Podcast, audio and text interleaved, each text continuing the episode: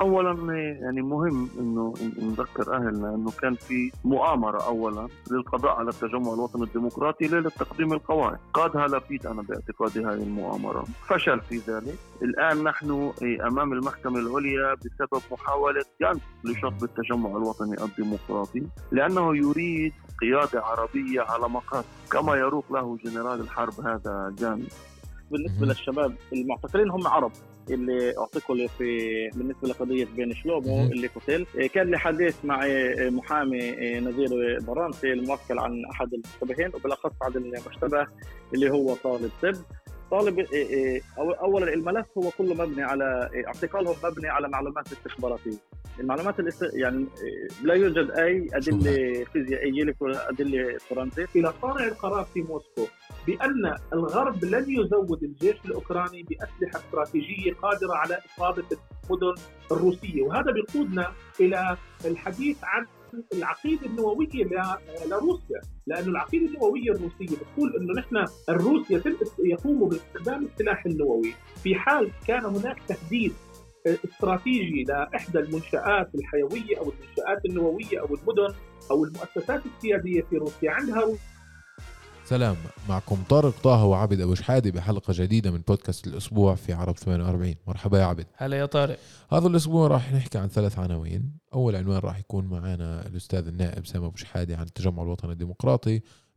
خصوصا بنعرف يوم الخميس في عندهم محكمة تقديم التماس للمحكمة العليا على قرار شطبهم من خوض الانتخابات. والقضية الثانية رح تكون مع الصحفي ضياء حج يحيى عن التطورات الأخيرة في عالم الإجرام مع اغتيال المجرم بن شلومو واعتقال أربع شبان عرب بأقل من 24 ساعة. وبالقضية الثالثة راح يكون معنا الباحث والكاتب أحمد حسين من المركز العربي للأبحاث ودراسة السياسات لنحكي معه عن آخر التطورات نسمع منه آخر التطورات الميدانية على المستوى السياسي والاقتصادي العالمي في الحرب الروسية الأوكرانية بعد قرار روسيا بضم أربع أقاليم تحت نفوذها وتحت سيادتها وكل التهديدات بشأن معادلة الردع النووية اللي العالم عم يستخدمها وكيف هذا الموضوع عم بأثر علينا وعلى حياتنا باليوم يوم اقتصاديا وعلى مستقبلنا يعني في حال اندلعت حرب نووية. إحنا شو موقعنا بهذا العالم؟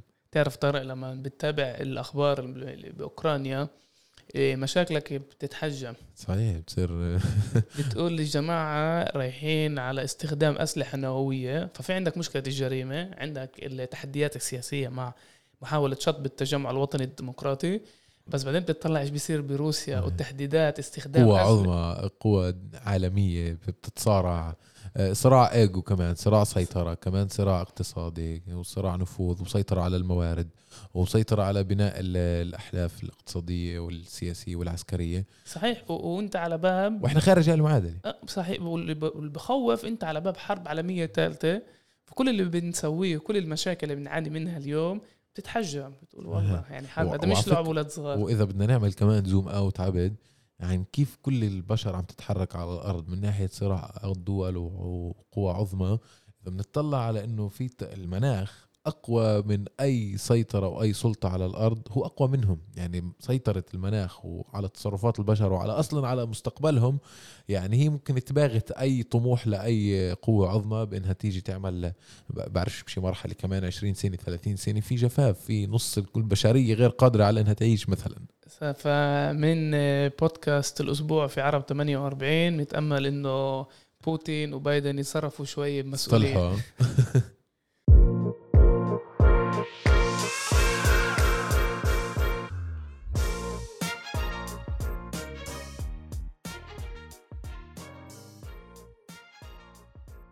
بعد ما شفنا مؤخرا في حالة التفاف جماهيري واسع حوالين التجمع الوطني الديمقراطي برئاسة الأستاذ النائب سامي أبو شحادة. شفنا أنه في الشرعية اللي بيحاول ياخذها التجمع بياخذها من الناس. وخلال حملته الإعلامية أو الحملة الدعائية للانتخابات لاحظنا حتى من عناوين الحملة اللي فيها يمثل صوت الناس ويحاول أن يقول أنه لا تشطبوا صوت الناس لا يمكنكم أن تشطبوا صوت الناس. عشان نسمع أكثر مع عن هذا الموضوع ونشوف لوين الأمور رايحة راح يكون معي الأستاذ النائب عن التجمع الوطني الديمقراطي سامي أبو شحاده مرحبا أبو الناجي. تحياتي يا طارق لك ولجميع المستمعين والمستمعات.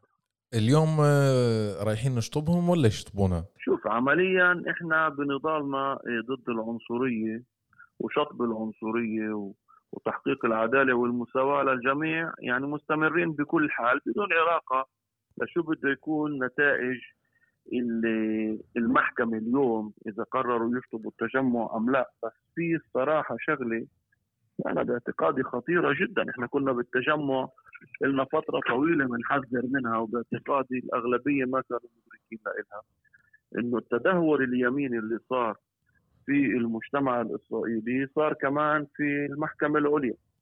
فتخيل اليوم إحنا جزء من النقاشات اللي عمالها تكون مع محامية ومستشارين.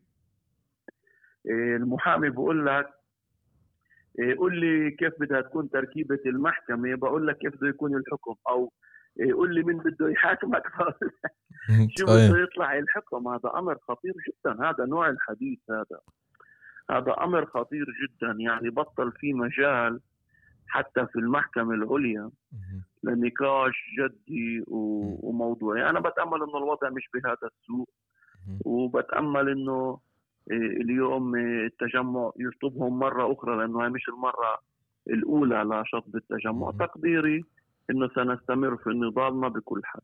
وإحنا بنحكي أستاذ سامي يعني آه، فيما لو قرار المحكمة كان يعني كان مغايرا أو معاكسا للتوقعات آه، التجمع بما إنه يصف نفسه الحركة الوطنية ويحتوي شرائح كبيرة من مجتمعنا الفلسطيني بالداخل وحتى على المستوى الفلسطيني عامة يحمل مشروعا آه، اخلاقيا اولا فاستمراريته خارج البرلمان فيما لو أرادت إسرائيل أن آه، تشطب صوت هذا الحزب.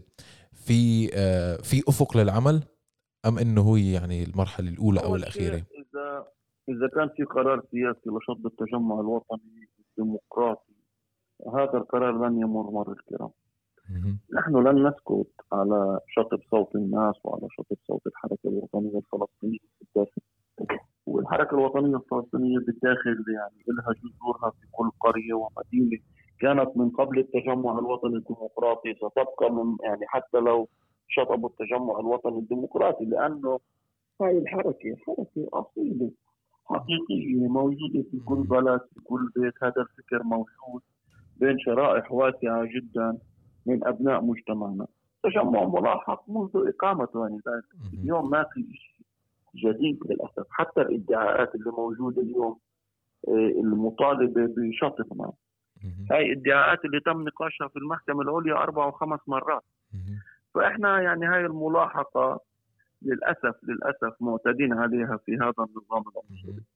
مع إنه كل نضالنا في التجمع الوطني الديمقراطي هو نضال آه، ديمقراطي من أجل تحقيق العدالة والمساواة لجميع المواطنين. نعم ما بعرف ليش ال- الأغلبية اليهودية باسرائيل بتخاف من كلمة مساواة وليش الأحزاب السياسية ما أنت مش. يهودي كيف بدك بالضبط. يرضوا فيها آه شايف كيف أنت أنت متخيل إنه وكأنه عادي ومفهوم ضمن. إنه المساواة تحق فقط لليهود. وهذا بالضبط ما يقوله التجمع الوطني الديمقراطي إنه في مشكلة بنيوية بالمشروع الصهيوني هو وهي آه البنيه هي عنصرية مم. تميز ضد يعني ضد المواطن مش ضد إحنا لم نهاجر إلى نميز ضدنا إحنا أهل البلد الأصليين. صحيح ونطالب بتغيير هذه البنية طيب أستاذ سامي يعني إحنا إحنا يعني خطاب التجمع كان دائما بهاي بهاي الصورة كان يقدم مشروعا انسانيا اخلاقيا وطنيا آه، حتى فيه آه، خلينا نقول آه، آه، توصل آه، يعني تنازل كمان بمعنى أو بآخر لكن معادلة تحفظ حقوق حقوق كل من يتواجد على هذه الأرض وحقوق من هجروا وحقوق من حقهم ي- يستعيدوا أراضيهم ومن هاجروا إلى هنا ثم يحفظ حقوق الجميع. هذا المشروع تبع التجمع كان. وإسرائيل على مدار سنوات كانت تحاول تعمله ال- الولد المشاكس أو تحاول تورجيه تصوره بطريقة المتطرف أو الذي يدعم الإرهاب أو أو أو بعدة طرق. وفي. في مرحلة معينة نجحت نجحت تحط تزرع في رأس أبناء شعبنا إنه إحنا الاستثناء ومش القاعدة بالتالي اجى سامي أبو شحادة يعني أعاد تقديم القديم أو ما طرحه التجمع سابقا واظهره بصورته البسيطة آه، أمام الناس. والناس ايدته الناس تشعر بانتمائها لهذا المشروع حتى ولو إنها خارج إطار التجمع الوطني الديمقراطي لكن يمثلها المشروع. إحنا ب- بهاي المرحلة آه، يعني لأنه شفنا إنه إسرائيل غير قادرة على آه، يعني صد هذا الجرف أمام الالتفاف الشعبي. فبالتالي ممكن بأدواتها بين إزدواج القانونية إنها تخرجك عن هذا المسار. إحنا شو من شو بنرد على المؤسسة الإسرائيلية؟ اولا يعني مهم إنه نذكر أهلنا إنه كان في مؤامرة اولا للقضاء على التجمع الوطني الديمقراطي ليلة تقديم القواعد. قادها لبيد أنا باعتقادي هذه المؤامرة. فشل في ذلك. الآن نحن أمام المحكمة العليا بسبب محاولة جنب لشطب التجمع الوطني الديمقراطي. لأنه يريد أن يبني أو يهندس أو يصمم قيادة عربية على مقاصد كما يروق له جنرال الحرب هذا جان. يريد أن يقرر لنا نحن أبناء البلد الأصليين إيه، من هو قائد مقبول على جانس ومن هو قائد غير مقبول على جانس. هذه هي المحاولة. أن هذه الانتخابات تدور حول هندسة قيادة عربية فلسطينية مقبولة على الأحزاب الصهيونية وهذا أمر خطير جدا لأن هذه محاولة من المشروع الصهيوني. أن ينال ما لم يستطع يعني يعني الوصول له في 75 عام وهو شرعية المشروع الاستيطاني الاستعماري. التجمع لن يقدم له يعني ذلك وهو يعرف ذلك ولذلك جانس ولبيد يحاولون القضاء على التجمع للأسف تعاون معهم إيه، جزء من من أبناء شعبنا هذا أمر مؤسف ولكن صار من ورانا. تقدير أخي طارق إيه، مجتمعنا إيه، وطني بالفطرة. يعني ما ما ممكن إحنا نفهم تصرفنا اجتماعيا وسياسيا واقتصاديا في هبة الكرامة في عام 2021 بدون أن نفهم أنه أغلب أبناء شعبنا وطنيين بالفطرة. حتى لو لم يعبروا على نفسهم بهذه الكلمات حتى لو اختاروا مصطلحات أخرى حتى لو كانوا يعني بيحكوا لغة ثانية بس وطنية. التصرفات طبعا واضح جدا كمان التعامل مع الناس كمان كمان احتضان الناس مع بعض كمان اللي صار في هبة الكرامة من حضور المحاكم بكميات كبيرة ودعم الناس لبعض وزيارة الناس لبعض والالتفاف حول عائلات المعتقلين طبعا طبعا. واضح ولذلك إيه، في محاولة للقضاء على هذا الصوت في محاولة لإسكات هذا. الصوت وبناء أصوات أخرى وقيادات أخرى تروق للأحزاب الصهيونية. أنا باعتقادي شعبنا مر هذه المرحلة. شعبنا مضبوط في أمور وتحديات كبيرة جدا أمامنا أخي ولكن تقديري إنه في قضية الهوية من حوالي 20 سنة إحنا الأقلية الفلسطينية في الداخل حسمنا موقفنا الأغلبية الساحقة عارفة إنها جزء لا يتجزأ من الشعب العربي. الفلسطيني. فخورة بانتمائها لهذا الشعب ووطنية بالفطرة. طيب بس عشان أنهي معك إيه، أبو الناجي عم نحكي عن إنه دعيته السفراء الأوروبيين ودعيته شخصيات اعتبارية أخرى مثقفين آه ومحللين وكتاب على ال- على المحكمة. كيف ممكن يأثر هالموضوع؟ يعني شو الصورة اللي ممكن يعطيها التجمع الوطني لأنه؟ للأسف النقاش إيه، هو ليس بالضرورة نقاش مهني قانوني. فحضور شخصيات دبلوماسية أو سفراء أو أجانب أو شخصيات إسرائيلية عامة قد يؤثر على قرار القضاء بأن القضية هنا ليست قضية فقط لشق التجمع. وإنما هناك أمر أكبر من ذلك بكثير وهذا قد أيضا يؤثر على شكل المحكمة وتعامل الدول الأوروبية مع هذه المحكمة. فممكن هذا يزيد الضغط على الحكام. على الأقل الجماعة يكونوا عارفين إنه إذا بدهم يشتغلوا غلط مش عمالهم يشتغلوا بالعتمة. الهدف كان من هذا الموضوع يعني إضاءة الضوء على هذه المؤامرة لشطب التجمع الوطني الديمقراطي. على أساس الجماعه ما يفكروا إنه إحنا لحالنا بالدين صحيح إنه بفكروا فيها استفراغ للتجمع الوطني الديمقراطي. طيب نرجو إنه يعني الالتفاف الشعبي والجماهيري اللي عم نشهده بالبلدات بصراحة يعني نلمسه في كل مكان. نرجو أيضا أن يتحول إلى دعم صوت التجمع الوطني الديمقراطي في مواجهة المؤسسة العامة وأي سلطة كانت تحاول أن تقود آه، وتقيد صوته. نرجو لكم النجاح آه، أستاذ سامي أبو شحادة وللتجمع الوطني الديمقراطي. ول- وللجميع يعطيكم العافية. شكرا لك. يعطيك العافية.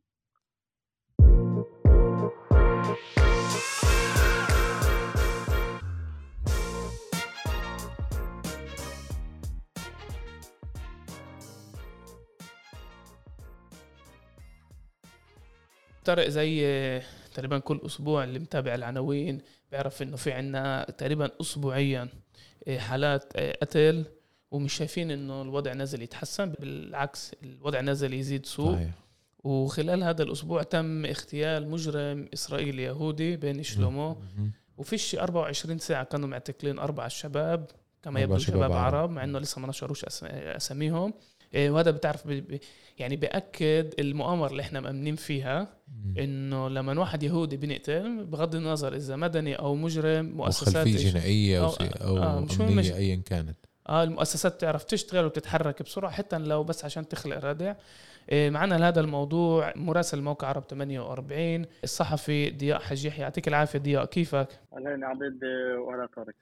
ضياء خلينا نبلش من الأول. يعني هل برأيك اغتياله لبني شلومو يفتح علينا مرحلة جديدة من حرب العصابات في الشوارع؟ نعم يعني طبعا في البداية آه، مقتل بن شلومو هو لسلسلة آه، عمليات اغتيالات ومحاولات اغتيال آه، في الفترة الأخيرة اللي بتنتشر آه، آه، كمان آه، عبد وطارق في المجتمع اليهودي بالفترة الأخيرة. يعني في في آخر عام أو تقريبا عام ونيف في تقريبا ست آه، قتلى. آه، في جرائم اغتيالات. طبعا أكبر هذه الاغتيالات كانت قبل أسبوع هو بين شلومو. ولكن كان هنالك أيضا محاولات قتل واللي سبقت قبل شهر تقريبا محاولة قتل ابن نجل رئيس المافيا في الجنوب دبراني اللي أصيب بجروح بالغة الخطورة. طبعا هنالك يعني في شبهات بتقول إنه مقتل بين شلومو هو إيه، اجى لرد على إيه، مق- على محاولة قتل ابن إيه، شالوم إيه، دمراني إيه، رئيس إيه، المافيا أو العصابة إيه، المنظمة الإجرامية اللي بتشتغل في منطقة إيه، الجنوب، طبعا في تأهب كبير من قبل الشرطة إيه، بعد مقتل بين شلومو تم نشر إيه، عدد من الدوريات إيه، إيه، الشرطية، طبعا الشرطة شغلت إيه، جهاز المخابرات إيه، التابع لها إيه، ما يسمى بالجون مدعيني إيه، طبعا وحدة اليمار نشرت إيه، دوريات شرطة على الأماكن اللي هي بتعتقد إنها تتبع مثلا لمنظمه إجرامية اللي هي بخلاف مع إيه، من المنظمة إيه، التابعة لبين شلومو. تم نشر إيه، دوريات إيه، في هاي المناطق. طبعا التعامل هذا عبد اللي إحنا بنشوفه من قبل الشرطة إنها بتنشر دوريات على إيه، محلات أماكن ممكن يحصل فيها إيه، إيه، إطلاق نار أو محاولات وضع أموات ناسفه إيه، أو حتى على بيوت أشخاص اللي محددة إيه، هويتهم منهم بخلاف مع بين شلومو إيه، إنها تضع لهم حماية هذا أمر ما بنشوفه في المجتمع العربي. يعني حتى في خلافات الأكثر وضوح في المجتمع العربي اللي بتكون واضحة جدا مش بس للشرطه يعني لكل البلد نفسها الشرطة ما بتعمل هذه الإجراءات ما بتقوم بهذه الإجراءات ما بتضع هذه الحماية إيه، إيه، في في هذه الأماكن. طبعا في ها- في في حالة بين آه هنالك توقعات إيه، إنه يتم إيه، محاولات اغتيال إيه، إيه، أخرى إيه، ولكن يعني الترجيحات إنه ما تكونش في الفترة القريبة لأنه الشرطة مشددة قبضتها بالفترة الأخيرة في البلدات اليهودية وخاصة كما ذكرت في الأماكن المشتبه إنه يصير فيها عمليات اغتيال أو لا- الأشخاص اللي عندهم اللي عندهم خلاف مع منظمة إيه، بين شلوم. بدي أقول نقطة أخيرة بس بالنسبة. للشباب المعتقلين هم عرب اللي اعتقلوا في بالنسبة لقضية بين شلومو. اللي قتل إيه، كان لي حديث مع إيه، محامي إيه، نذير برانسي الموكل عن أحد المشتبهين وبالأخص عن المشتبه اللي هو طالب طب. طالب إيه، إيه، اولا الملف هو كله مبني على إيه، اعتقالهم مبني على معلومات استخباراتية.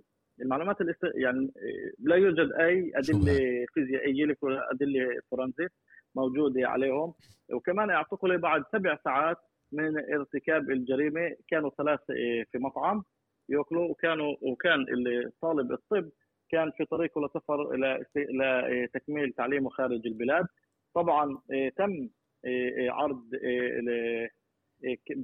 تذكرة السيارة اللي كانت لازم تكون لهذا طالب الطب قبل أسبوع وألغيت بسبب شركة الطيران وأتوقع يعني إنه هذا الملف راح ينتهي وفي الطلب لتم- لتمديد اعتقالهم مرة أخرى ممكن إنه غالبيتهم يروحوا وأتوقع يعني طبعا حسب الترجيحات إنهم راح يتم تسريحهم بعد تمديد واحد أو تمديدين اعتقال طيب ضياء إحنا كمان شفنا بعرفش كمان انتبهنا الصبح إنه صحينا على خبر بالمغار إنه في مصف أو موقف للحافلات مثلا آه اللي تم إلحاق الأضرار ب 16 حافلة وإطلاق رصاص وأضرام بالنار.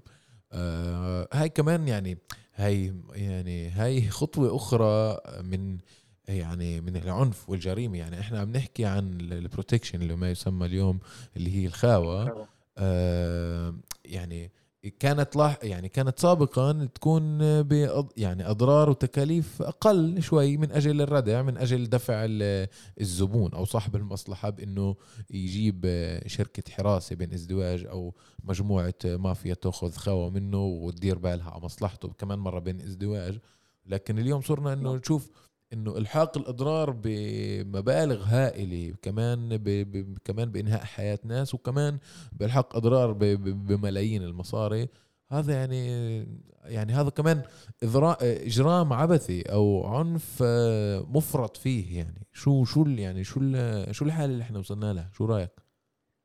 نعم يعني الحالة صعبة جدا. إيه، أنت ما بتقدر إيه، يعني تترك الشارع فاضي بفجوه بدون شرطة بدون سلطة رادعة إيه، بدون حدا يحمي هاي الناس وهي الشخصيات إيه، طبعا الإجرام هو زي السرطان إحنا بنعرف. هو اولا بيبدأ بإيدك بعدها بيوصل إيه، إجرك بعدها بتفشى بكل جسمك وممكن يعني يدخل لكل أماكنها. أنا بعتقد إنه إحنا وصلنا اليوم لمرحلة إنه تقريبا تقريبا تقريبا إنه المنظمات الإجرامية أو حتى الإجرام بشكل عام تتدخل لكل الأماكن والمرافق العامة في مجتمعنا، على سبيل المثال هذا لا يقتصر على الخاوة.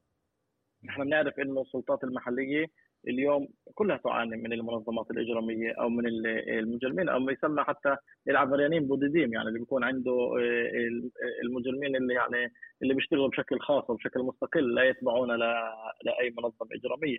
ممكن إنهم يكونوا آه، آه، يعني بيفرضوا سلطتهم على سلطة محلية كاملة. ونحن بنعرف سلطة محلية كاملة اللي هي بتدير حياتنا إحنا في قلب البلد اللي إحنا موجودين فيها. فبشكل أو بآخر هم لهم علاقة في في في نمط حياتنا اللي إحنا بنعيشه سواء في المدارس في البنية التحتية في حتى بالمناقصات وبالوظائف الإدارية بالضبط نتحدث عنكم صح نتحدث عن المناقصات يعني حتى في لم القمامه حتى في حتى في التخطيط والبناء يعني هم يضلعون في في هذا في هذا الأمر. نتحدث قضية الخاوه هي قضية بحد ذاتها يعني قضية الخاوه اليوم بقدر أقول لك إنها في وسائل الإعلام لا تغطى بشكل كبير لسبب لسببين، اولا السبب الأول والمهم طبعا وإحنا بنتفهم الناس اللي آه، اللي اللي بيدفعوا خاوة وكثير وهم عددهم كبير جدا إحنا إحنا بنتحدث عن قصة الخاوة إلا لما بجوز يقتل شخص يعني لا سمح الله صحيح. أو لما يصاب شخص أو لما يحرق شخص يحرق يعني ممتلكات لشخص بينما قضية الخوى هي دارجة بشكل يومي في ناس اللي في في في منظ... في مؤسسات وحتى في شركات كبيرة وحتى في يعني مصالح تجارية صغيرة اللي بتدفع بشكل يومي لهي الشخصيات اللي هي زي ما تقول اشترى راحة باله. فهي قضية الخاوة هي متفشيه وبل بتتفشى لإنه يعني المنظمات الإجرامية كبرت اللي, اللي العصابات كثرت. فالكل بده مصاري والكل بده آه، مصدر آه، آه، زي ما زي ما تقولها مصدر رزق اللي يكون له ثابت. طبعا هي أكثر مصدر رزق ثابت للمنظمات الإجرامية اللي هي بتقدر يعني ترتكز عليه هي قضية الخاوه ليش أنا عندي مثلا أنا بسكر مع إكس معين مع شركة إكس معين 15000 شيكل بالشهر. خلص هاي ال 15000 شيكل بفضل يدفع لي إياهن لحد ما يعني لابد الآبدين. فهي تختلف عن تجارة الأسلحة وعن عن تجارة السموم اللي هي بتكون لفترات مختلفة وأسعارها ومبالغها مختلفة. إنما هاي يعني أمور ثابتة اللي بتعزز من قوة المنظمات الإجرامية ومن من من من من المجرمين نفسهم بشكل عام. أعتقد إن الشرطة لا تتعامل مع هاي القضية بتاتا. يعني بنشوف أحيانا في بعض الملفات حتى الصغيرة مش الملفات الكبيرة في قضايا الخاوة اللي الشرطة آه، بتشتغل على هاي الملفات ولكن هاي الملفات كثيرة جدا وللأسف الشديد هنالك الكثير من الكثير من رجال الأعمال وأصحاب الشركات اللي بيدفعوا الخاوة وما ما بدهم يعني مش بس ما بدهم يتحدثوا لوسائل الاعلام ما بدهم حتى يقولوا لا يعني حتى في بيتهم إخوتهم يمكن ما بيكونوا عارفين بس هم بيكونوا يدفعوا. هاي الخاوة طبعا بين الزوجين هي إيه، حرا اللي بسموها طبعا الحراسه حراسة ما وراء الخاوة دي أنا مجبور أسألك أنت كصحفي اللي بتضطر كمان إيه، تتواصل مرات مع الشرطة عشان يوصل لك أكثر معلومات انت باعتقادك بالسنين الأخيرة بالأخص بما إنه هذا الموضوع موجود بجميع العناوين جميع المنصات الإعلامية العربية والغير العربية انت باعتقادك هل في تغيير بمؤسسة الشرطة في تعامل مع مؤسسات الإجرام؟ وهل باعتقادك هذا الصوت اللي بيطلعوه يعني قيادات سياسية عربية لمطالبة الشرطة تتدخل أكثر في الإجرام. هل إلها نتيجة ولا باعتقادك الإشكالية أو المشكلة الإجرام وصلت لدرجة هالقد كبيرة إنه بطلت حتى هي تقدر تسيطر على الأمور؟ إيه لا عبد أنا بعتقد إنه يعني عدم السيطرة على قضية الإجرام هو ينبع من إيه تراجع الشرطة أو من غياب الشرطة حتى إيه، مش من إنه الإنجرام عندنا كوي. يعني إحنا المجرمين المنظمات الإجرامية الموجودة في المجتمع العربي لا تختلف عن الموجود بل أقول بل أزيدك يعني بذلك عبد إنه المنظمات الإجرامية اليهودية إيه، بيشتغلوا في أكثر مهنية ويعني إيه، عندهم خبرات أكثر. ليش؟ لأنهم عندهم خبرات بحمل السلاح، عندهم خبرات بتجاره السلاح، عندهم خبرات في السلاح نفسه، في تهريب السلاح، في بناية العبوات الناسفه، ولانهم كانوا في الجيش وجزء كبير من الجنود في المنظمات الإجرامية اليهودية. هم خريجين من الوحدات القتالية في الجيش الإسرائيلي. لذلك وكمان لهم علاقات لا ننسى إنهم لهم يعني الفرصة تتاح لهم إنهم يبنوا علاقات إيه، فيما يسمى النخب الإسرائيلية أكثر من المنظمات الإجرامية العربية. لأنهم هم أكثر من اليهودية طبعا أكثر بيبنوا علاقات مع النخب الإسرائيلية أكثر من المنظمات الإجرامية العربية. لأنهم هم بيكونوا بينهم وقريبين لهم من ناحية ثقافة من ناحية تربية من ناحية يعني علاقات إيه، أكثر في الدولة. فلا أعتقد ذلك. يعني تعامل التعامل اللي بنشوفه بين المجتمع العربي المنظمات الإجرامية العربية المنظمات الإجرامية اليهودية يختلف بتاتا. يعني المنظمات الإجرامية كما قلت لك مش أكثر مهنية بالعكس المنظمات الإجرامية اليهودية أكثر مهنية من المنظمات الإجرامية العربية.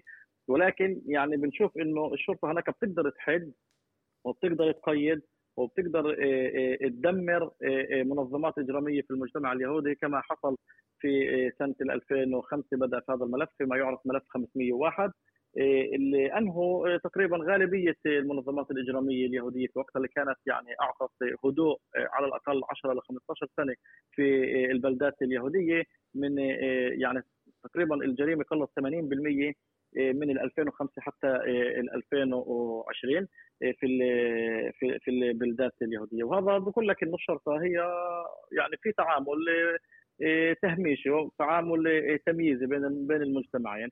وبين المنظمتين بنطلع يعني الأدوات هي نفس الأدوات.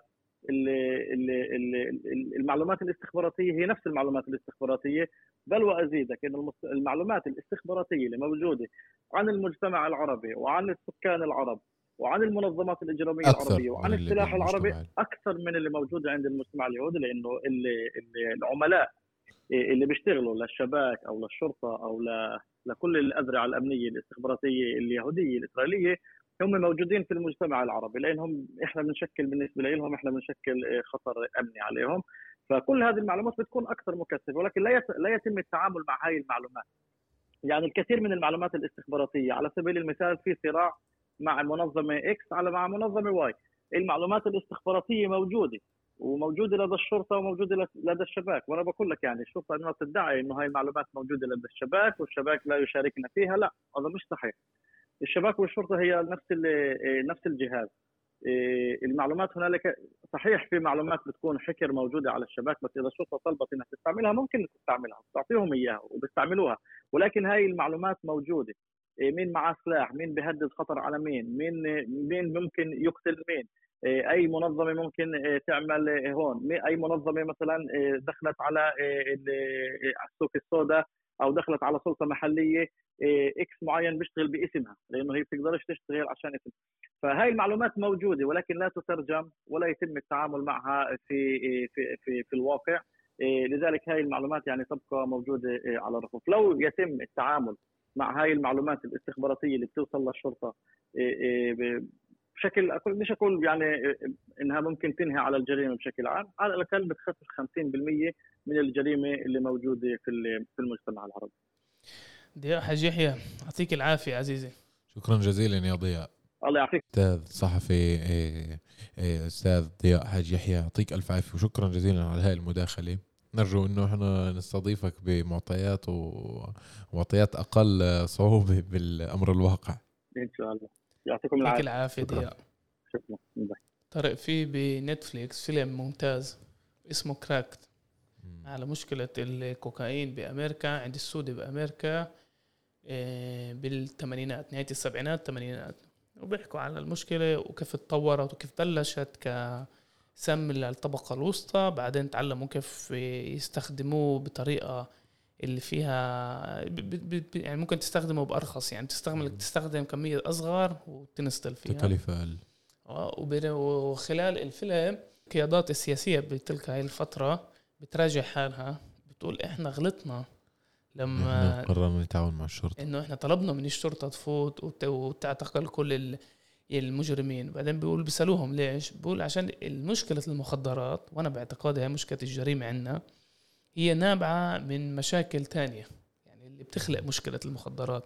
صحيح. يعني ملف التربية والتعليم والتسرب من المدارس وفيش خطط هيكلية للمدن والعنصرية المتفشة بكل محل وفيش فرص عمل, عمل. وفيش مواصلات عامة تجيبك لل... للأفق... لل... للشغل. إذا بدك تشتغل بالبلدان اليهودية فهاي كلها بتتراكم والجريمة هي مش. يعني هي نابعة من مشكلة أوسع. صحيح. انت وهذا حكينا عنها أكثر من مرة بعدة حلقات عبد إنه أنت ما بينفع تيجي تعالج المشكلة نتيجة المشكلة. أنت بدك تتعالج أسباب المشكلة. آه بس يعني بس إيش بيميز الفيلم؟ بقول بسبب هاي الفترة إحنا يعني هم يعني أعطوا شرعية للشرطة وللدولة تبلش تعتقل بشكل آه، متهور جدا. واليوم بأمريكا في أكثر شباب سود لليوم. يعني هاي نتيجة القرارات والقوانين اللي مرقت بالثمانينات. في أكثر ازلام سود موجودين في السجون من ما كانوا إسلام سود فترة العبودية بأمريكا. توسيع عمق الأزمة وليس ضبطها.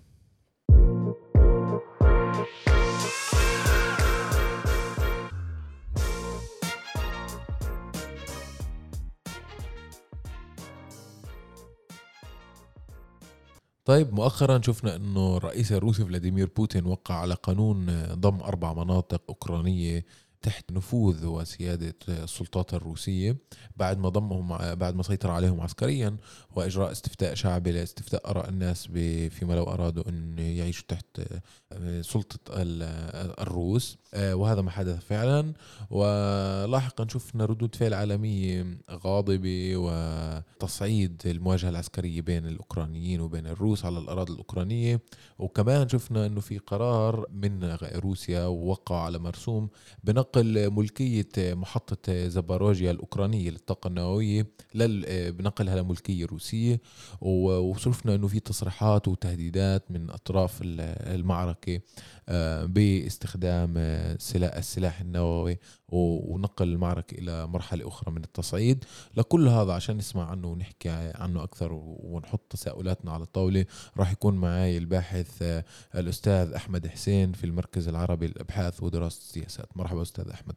أهلا فيك طارق وبمستمعين عرب 48 آه، حقيقة التغيير اللي اللي عم بدور حاليا على الأراضي الأوكرانية إذا تحدثنا أول شيء عن آه، مسارات العمليات العسكرية آه، بنلاحظ إنه بعد تسع أشهر من بدء الحرب في تغيير بالمشهد العسكري وانتقال الجيش الأوكراني من الدفاع إلى الهجوم.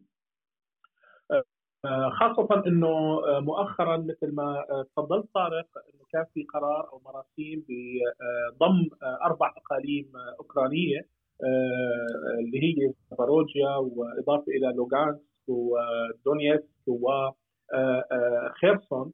لكن لاحظنا إنه على الجانب العسكري في تقدم للقوات الأوكرانية في استعادة مناطق موجودة في خيرسون. يعني بعد توقيع قرار الضم في 29 أيلول الماضي لاحظنا إنه في تواصل تقدم الجيش الأوكراني حتى في إقليم الدونباس شرقا. والجيش الأوكراني بالمقابل عم يرصد تحركات الجيش الروسي اللي قال بأنه كمان في حشد القوات الروسية في جنوب أوكرانيا في شبه جزيرة القرم. التحدي الآن أمام روسيا باعتقادي هو إنه كيف تستطيع الحفاظ على المناطق اللي استطاعت إنه تسيطر عليها عسكريا داخل الأراضي الأوكرانية. بالمقابل دفاع مستميت عم نلاحظه من قبل الجيش الأوكراني. في استعاده لقرى موجودة زي ما ذكرت لك في البداية بمقاطعه خيرسون اللي هي عمليا صار فيها استفتاء وصار فيها ضم لروسيا. فنحن عم نلاحظ إنه في هجوم مضاد مستمر من قبل الجيش الأوكراني في مناطق اللي أعلنت عن عنها روسيا أو أعلنت روسيا ضمها ضمها مؤخرا. فضلا إنه الشهر الماضي كمان كان في تقدم للقوات الأوكرانية في مدينة خاركيف وكان في انسحاب كثير كبير للجيش الروسي وكان في حديث عن استحضار المشهد الأفغاني. بمعنى إنه انسحاب القوات الروسية وترك العتاد الروسي من خلفها والانكسار اللي صار في مدينة خاركيف كان بالنسبة ل الجيش الروسي أو الاستحضار فكرة احتلال روسيا لأفغانستان والهزيمة اللي تعرضت لها في في في أفغانستان، لكن بالمقابل عم نلاحظ دائما في تصريحات من صانع القرار الروسي عم تصريحات عم تطلع من الكرملين تتحدث عن ضرورة استعادة المناطق اللي فقدتها فقدتها روسيا وأنه ستبقى روسيا إلى الأبد طبعا تواصل موضوع ضم هذه الأراضي وهذه الأراضي لن تتخلى عنها روسيا لأنه هم عم يتحدثوا أنه هذه المناطق هي مناطق متعلقة بالأمن القومي الروسي وبالتالي الانسحاب منها راح يكون أمر مستحيل وستقاتل روسيا حتى اخر جندي روسي في هذه المناطق. من هون كمان نحن ضمن هذا الجو العسكري لازم ما ننسى كمان نحن عمليا خليني أقول حجم المساعدات الكبير اللي عم تحصل عليه القوات الأوكرانية واللي حقيقة أحدثت فارق كثير كبير فيما يتعلق بموضوع التقدم في المناطق أو الانتقال من الدفاع إلى إلى الهجوم. خاصة إنه حاكم منطقة لوغانسك سيركي قال بأن القوات تمكنت القوات الأوكرانية تمكنت من تحرير ثمان مناطق سكنية داخل الحدود الإدارية لمقاطعة لوغان وهاي المناطق اللي استرجعتها أوكرانيا من الروس هي مهمة جدا للجيش الأوكراني لبناء مواقع متقدمة للاستمرار في التقدم. إذا نحن عم نتحدث هون كمان عن تقدم عسكري. فينا أقول هو ما كان ما مفاجئ كثير خاصة إنه إحنا عم نتحدث يعني من بداية شهر تسعة في انكفاء للقوات الروسية في عدد من المناطق. اللي احتلتها روسيا. لتحافظ روسيا على مناطق نفوذ لها جنوب أوكرانيا شبه جزيرة القرم وكذلك في إقليم الباس حقيقة نحن كمان ما بدنا نغفل زي ما ذكرت موضوع حجم المساعدات العسكرية والمدنية اللي عم تيجي للجيش الأوكراني. الولايات المتحدة الأمريكية حتى هاي اللحظة قدمت ما يقارب 15 مليار دولار مساعدات عسكريه لاوكرانيا وللجيش الأوكراني. والامريكي بايدن قال بأنه مستحيل يتم الاعتراف من اعتراف الولايات المتحدة الأمريكية بما تطالب به روسيا من ضم الأراضي الجديدة. أراضي أوكرانية وهذه الأراضي لا يمكن أن تكون يعني ضمن السيادة الروسية. والأمريكان يعني مستمرين بدعم عسكري ودعم لوجستي للقوات الأوكرانية. ومن خلفهم أيضا دول الاتحاد الأوروبي. نحن عم نتحدث عن أكثر من 50 دولة تقدم المساعدات للجيش الأوكراني. هذا باعتقادي أحدث فارق على مستوى العمل ناحية ومن ناحية ثانية أعطى أوراق قوة للجانب الأوكراني يلي كنا في بداية الحرب في شباط الماضي. كنا عم نتحدث عن معارك عم بتدور في محيط كييف. الآن كييف تنقل المعارك إلى أقاليم إلى إقليم الدونباس. وهو ما يعني يجعل الروس حاليا في موقف حرج بما يتعلق بموضوع خطط الدفاع عن المناطق التي استولوا عليها من ناحية ومن ناحية ثانية تحقيق نوع من النصر العسكري الذي يعيد ماء الوجه لروسيا بعد سلسلة الهزائم اللي تعرضت لها مؤخرا. أنا مش بقول أسألك يعني هذا الفشل العسكري الروسي في أوكرانيا يعني جاب النقاش يتمحور حوالين استخدام أسلحة نووية ما يسمى tactical nukes أسلحة نووية ذكية ودخلنا على مرحلة جديدة يعني الصراحة يعني مش لازم الواحد يكون في أوكرانيا أو في شرق أوروبا يكون خايف من إمكانية استخدام الأسلحة النووية وهذا شيء جديد بالمشهد العالمي بهذا السياق.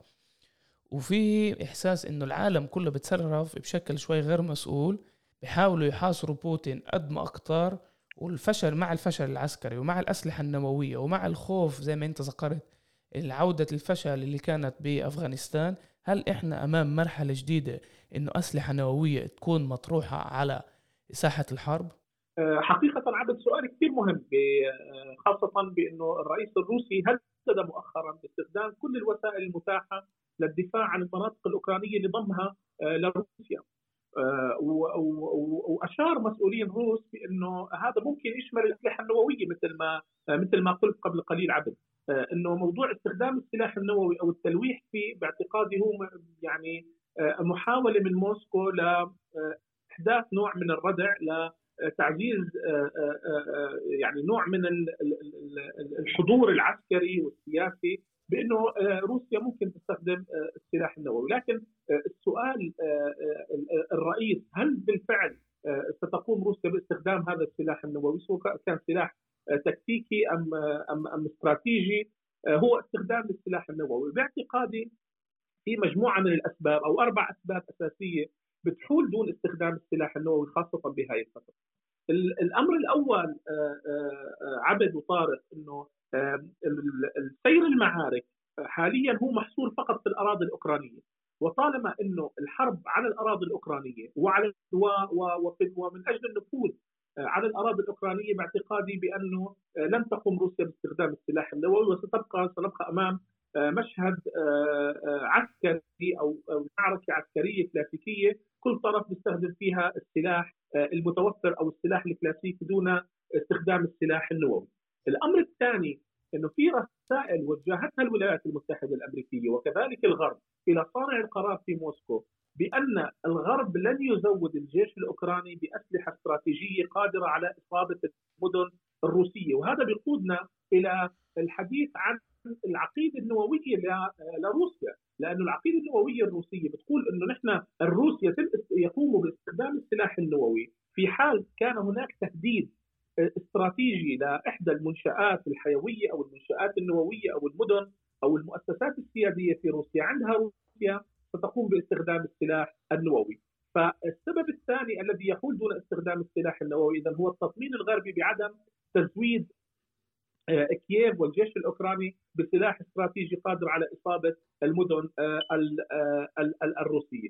العامل الثالث أو العامل الرابع عمليا هو إدراك موسكو حقيقة بأنه استخدام السلاح النووي ستكون أمام يعني نكون أمام هتلر جديد وبالتالي سيكون هناك تحالف عالمي أوسع من التحالف الموجود حاليا لمواجهة مواجهة روسيا. ومن ناحية ثانية روسيا بتتحدث عن إنه هي قطب عالمي صاعد قادر على إحداث توازن في المشهد الدولي. فنحن بنسأل كيف إنه دولة بتقول إنه هي قادرة على إحداث توازن استراتيجي على مستوى النظام الدولي بتستخدم سلاح نووي في معركة بسيطة عمليا أو في معركة عم بتخوضها في محيطها. يعني كيف لقوة عالمية آه، إنه تحدث توازن مع الولايات المتحدة الأمريكية ومع الصين ومع الاتحاد الأوروبي. آه، بتستخدم السلاح النووي في مواجهة عسكرية من المفترض إنه آه، تحسمها عسكريا باستخدام الوسائل العسكرية الكلاسيكية دون استخدام السلاح النووي وبالتالي هذا سيؤثر على سمعتها وعلى هيبتها كقوة كقوة عظمى آه، آه، وإلا بيصدق عليها القول أو الوصف اللي قاله الرئيس الأمريكي آه، باراك أوباما عندما وصف روسيا بأنها قوة إقليمية تمتلك سلاح نووي وتمتلك القليل من النفط والكثير من الغاز. اذا هي هنا في تقليل من شأن روسيا بأنه هي قوة إقليمية. هي مش قوة دولية قادرة على إحداث توازن دولي ولا قادرة على تغيير طبيعة النظام الدولي من نظام أحادي القطبية إلى نظام متعدد الأقطاب. اذا كل هاي العوامل مجتمعة بتخلينا نروح باتجاه إنه صانع القرار عقلاني سيبقى يعني يميز فكرة آه، استخدام السلاح النووي من استخدام السلاح العسكري لما في ذلك من خطورة آه، مرتبطة ب آه، طبعا التغيير في في شكل المعارك لأنه نحن مجرد ما نكون أمام استخدام استهداف المدن. وبالتالي آه، الروسية وبالتالي راح نكون أمام حرب آه، آه، تتوسع مثل بقعة الزيت وتمتد لتشمل الغرب وتشمل دخول الولايات المتحدة الأمريكية. ولا أعتقد بانه صانع القرار في روسيا حاليا قادر على مواجهة هذا التحالف خاصة بأنه نحن عم نتحدث عن تحالف بضم تقريبا القوى لم نقل أيضا القوى العسكرية كمان القوى الاقتصادية في العالم. عم نتحدث عن الولايات المتحدة الأمريكية كندا أستراليا نيوزيلندا. فهي بترجعنا ما يسمى بالعيون الخمس أو ال Five Eyes اللي هي عمليا آه، آه، في خلال فترة الحرب الباردة استطاعت مجتمعه إنه توقف أو تشكل حاجز صد أمام الاتحاد السوفيتي وسياساته الدولية. أستاذ أحمد يعني هو بما إنه إحنا عرجنا ل كمان المواجهة الاقتصادية أو يعني وهون أنا بدي أختم إذا بدي أعمل zoom out على كل الحاله اللي الحرب الروسية الأوكرانية وتأثيرها على الاقتصاد العالمي وإلى آخره. مؤخرا كمان امبارح آه، كمان شفنا إنه في منظمة أوبك بلس اللي هي منظمة الدول المنتجة والمصدر للنفط آه، قررت بإنها تعمل خفض إنتاج النفط على مستوى مليوني برميل يوميا. وواشنطن اتهمت المنظمة بإنها منحازة لموقف روسيا. وروسيا آه، موقفها ما كانش كثير واضح من من القرار بحد ذاته. لكن إحنا بدنا نفهم شو هذا يعني يعني هذا مين بفيد وعلى مين بيأثر بهالقرار؟ خفض إنتاج النفط واللي هي المنظمة اللي جزء منها روسيا طبعا. وواشنطن تتهم إنه المنظمة منحازة لروسيا. أول شيء تخفيض أوبك بلس طبعا روسيا هي جزء من أوبك بلس طبعا بتضم اوبك بلس حوالي 23 دولة مصدرة للنفط آه، وهذا الاتفاق كمان جرى آه، يعني آه، التوصل له بال 2016 فيما يتعلق بموضوع خفض إنتاج البترول لتحسين أسعاره أو أسعار في السوق العالمية. الحرب لها تداعيات اقتصادية على هذه الدول، الدول الأعضاء في في منظمة اوبك بلس وبالتالي مصالحها كمان هي متضررة من ارتفاعات والانخفاضات في سوق النفط لأنه الموضوع مرتبط بالعرض والطلب. ونحن حاليا أمام آه، موسم آه، شتاء قاسي راح يكون على آه، على الاتحاد الأوروبي وعلى كثير من الدول اللي بتعتمد بشكل أساسي على مادة النفط وكذلك حتى الغاز. وبالتالي فيما يتعلق بموضوع خفض إنتاج البترول الدول المصدرة له بما فيها روسيا تسعى لتحسين أسعار النفط وتحقيق مكاسب اقتصادية اقتصادية منه.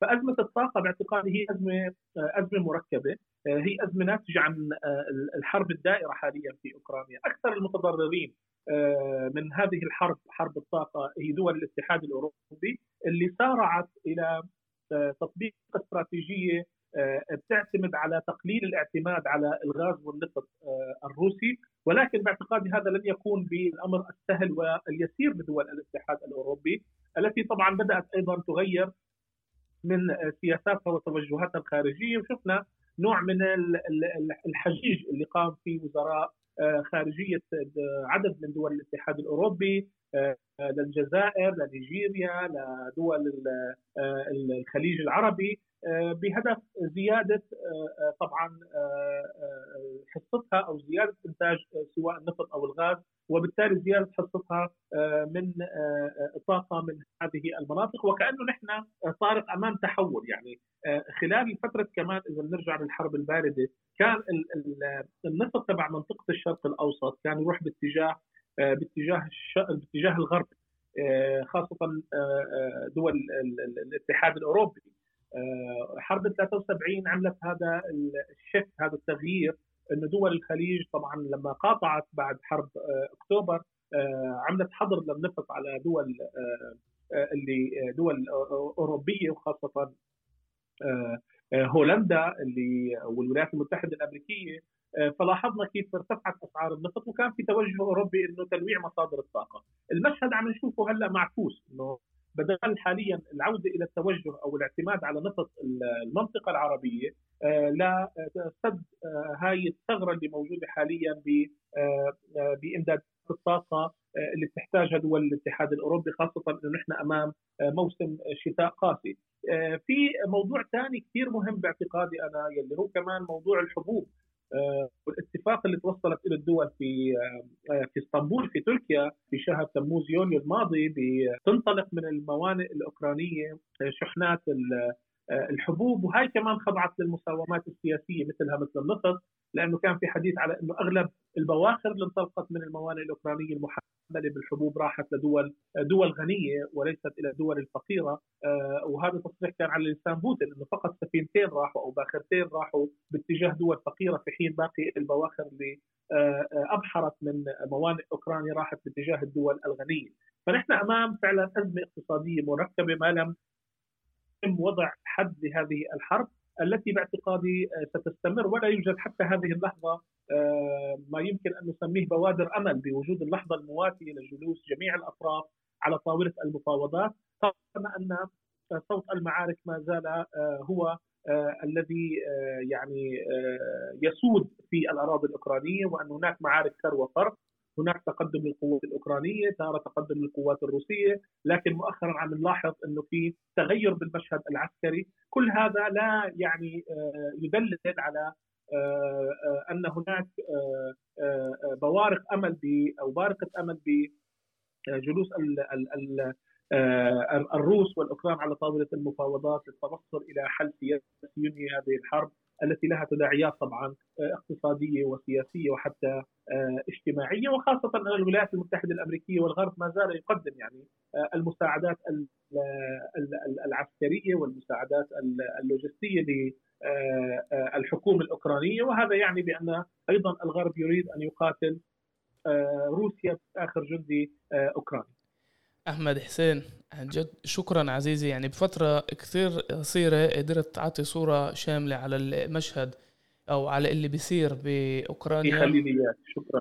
يعطيك ألف عافية أستاذ أحمد. شكرا عزيزي. شكرا جزيلا. شكرا طارق شكرا عبد والشكر أيضا لمستمعي عرب 48 ويعطيكم ألف عافية. الله يعافيك ألف عافية. شكرا. سلام. تعرف طارق إيش بخوف بالحرب باوكرانيا؟ إنه إنه في عندك قوة عظمى اسمها روسيا واضح اللي بقودها إنسان اللي شايف فيه عنده مسؤولية تاريخية يرجع المجد لروسيا وعنده كتير أسلحة نووية. وبتسمعش أصوات زي ما أنهى فيها أحمد اللي بتيجي بتقول يا جماعة تعالوا بس نهدي شوية إحنا على أبواب حرب عالمية ثالثه في كتير أسلحة نووية على الطاولة وتعالوا نتصرف شوية بمسؤولية.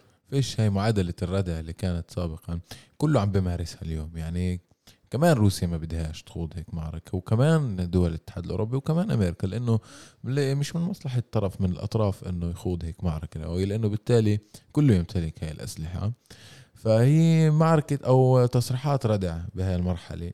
لاحقا ممكن ما بتعرف كيف تستفز أمريكا أو كيف ممكن تستفز روسيا بأنه يكون في عندها ذريعة مباشرة باستخدام الأسلحة النووية. وإحنا يعني مهما كنت بعيد من الشرق للغرب عن أرض المعركة بالتالي هي عم بتأثر علينا بشكل مباشر اقتصاديا اليوم بس ممكن تأثر على حياتنا وعلى وجودنا بحياتنا فيما لو اندلعت معركة نووية بالعالم. وبشكل مفاجئ من الدول الوحيدة اللي نازلة تتصرف بشكل مسؤول وراح أفاجئك هلأ؟ الصين. آه الصين. الصين بتجي بتقول يعني نزلت بتحاول بالأمم المتحدة تهدي النفوذ تقول لهم يعني تعالوا نلاقي حل تعالوا نوصل لتسوية. بس يعني خلص يعني أمريكا ماخذ خط إنه بدها يعني في حتى تصريحات الأمريكان بشكل واضح ضد بوتين وتغيير نظام بيطلعوا يعني شيء غير مسؤول بتاتا. إيه ونازلين يحشروا أكثر في الزاوية. والعالم كله موجودة بخطر بسبب حربجيه أمريكا. أمريكا خي شو سموها بالزمانات؟ رأس رأس ال... الحي. رأس الحياة الإيرانيين كانوا الشيطان الأكبر. آه الشيطان الأكبر. إس- إسرائيل يسموها الشيطان الصغير وال وأمريكا. أمريكا الشيطان الأكبر.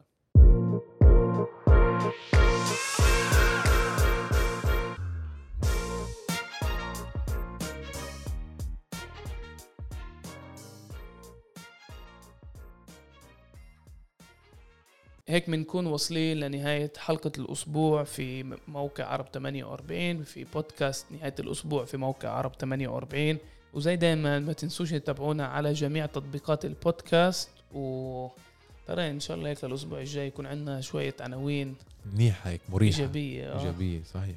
بدون حرب. إن شاء الله.